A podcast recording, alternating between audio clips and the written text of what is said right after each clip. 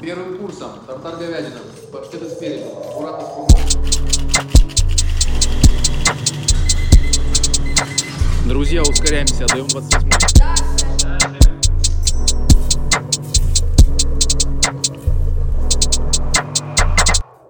Поехали, пишем. Друзья, привет. Меня зовут Андрей Титов, я отец троих детей, татуированный чувак с пирсингом 30+, и, подожди, подожди, шеф-повар модного и, что немаловажно, очень вкусного ресторана Москвы. И это подкаст о сложной ресторанной кухне просто. Здесь и сейчас, без сомнения, хочу, могу уверенно заявить, что шефом может стать каждый. Погнали готовить. Что я придумал для вас сегодня? Сегодняшний выпуск, логично и от души, приурочен ко Дню Защитника Отечества, 23 февраля. Поэтому из книги Ивана Шишкина, совладельца и бренд-шефа ресторанов «Деликатесен и юность», вдохновляющий манифест шефа для разогрева и настроения. Сколько не тренируйся, сколько не работай, будь ты хоть шеф шефов, от лука все равно будешь плакать. А главное, чтобы всегда было весело. Ну и не жалеть заварки. Конец цитаты.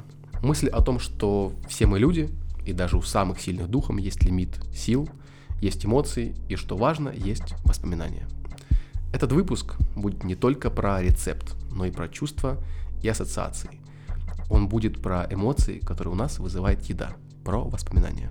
Про ритмичное постукивание кухонного стола о стену, который говорит о том, что мама ручной мясорубкой крутит фарш для тех самых котлет. Про стук молотка для мяса, а деревянную столешницу, когда бабушка готовит те самые отбивные. Про шум миксера, раздающийся с кухни, который говорит нам о том, что после ужина будет тот самый Наполеон. Про громкое шипение масла, когда дедушка забрасывает в сковороду очередной тот самый чебурек.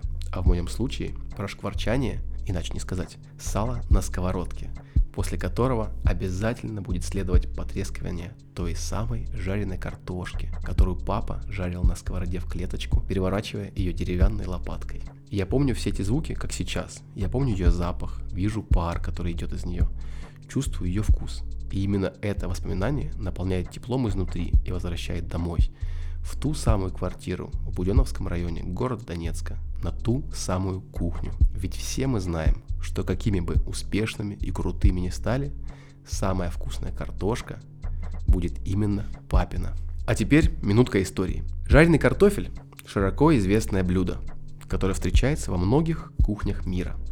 Однако точно сказать, кто придумал жареную картошку, очень сложно. Фишка в том, что у каждой страны есть свой вариант рецепта, и жители региона считают, что именно они стали изобретателями этого блюда. Картофель в страны Европы был завезен в 16 веке конкистадорами, которые путешествовали в Южную Америку. Овощ так понравился жителям Европы, что довольно быстро занял лидирующую позицию во многих кухнях мира. Каждый рецепт был уникальным, ведь на него накладывался отпечаток культуры региона, добавлялись новые специи, травы и, как результат, появились десятки рецептов, которые популярны и сейчас. Кто же придумал жареную картошку? На сегодняшний день картошка – самый популярный овощ в мире. Из-за большой географии распространения очень трудно ответить, где на самом деле родина жареной картошки.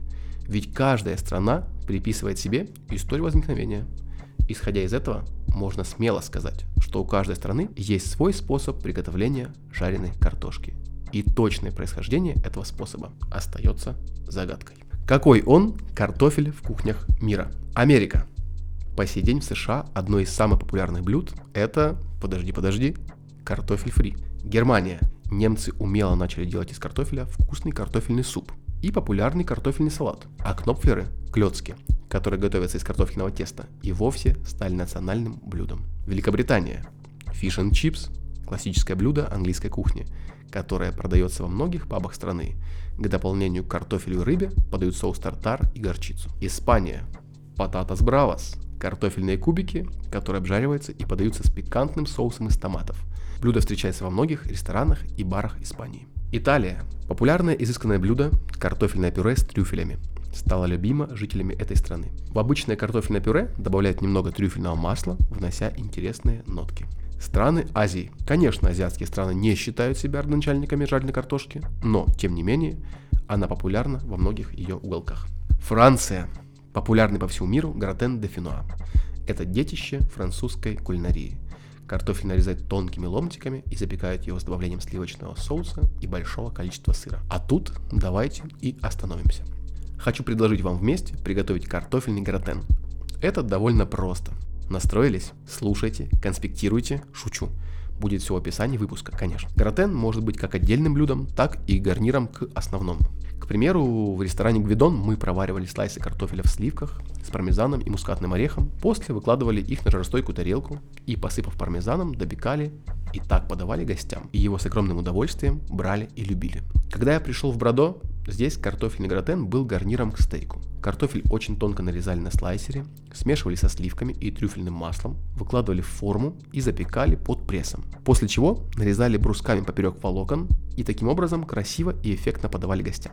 Настолько он был хорош, что его часто просили приготовить отдельно от основного ингредиента блюда. В заведении Тильда гратен с красной икрой подают к низкотемпературному лососю как гарнир. И, по-моему, тут идеальное вкусовое сочетание. Рыбка с картошечкой. Но как красиво обыграно.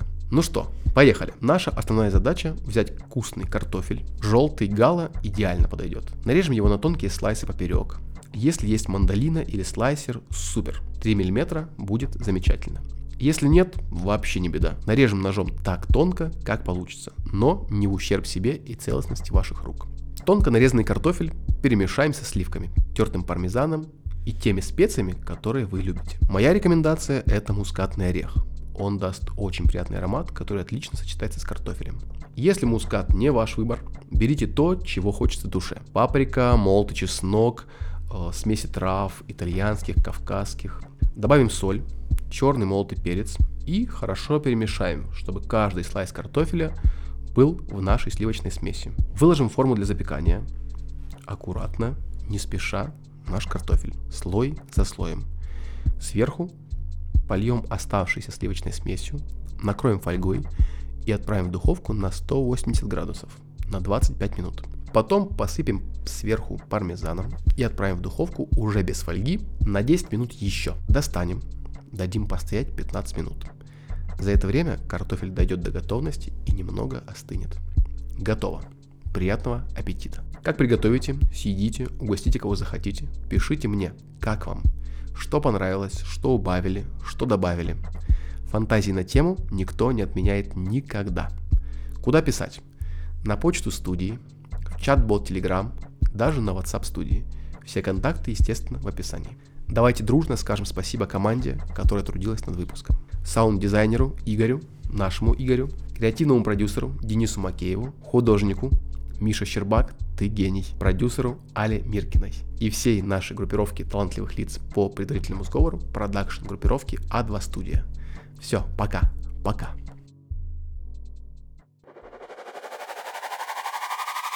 Продакшн. Группировка А2 Студия.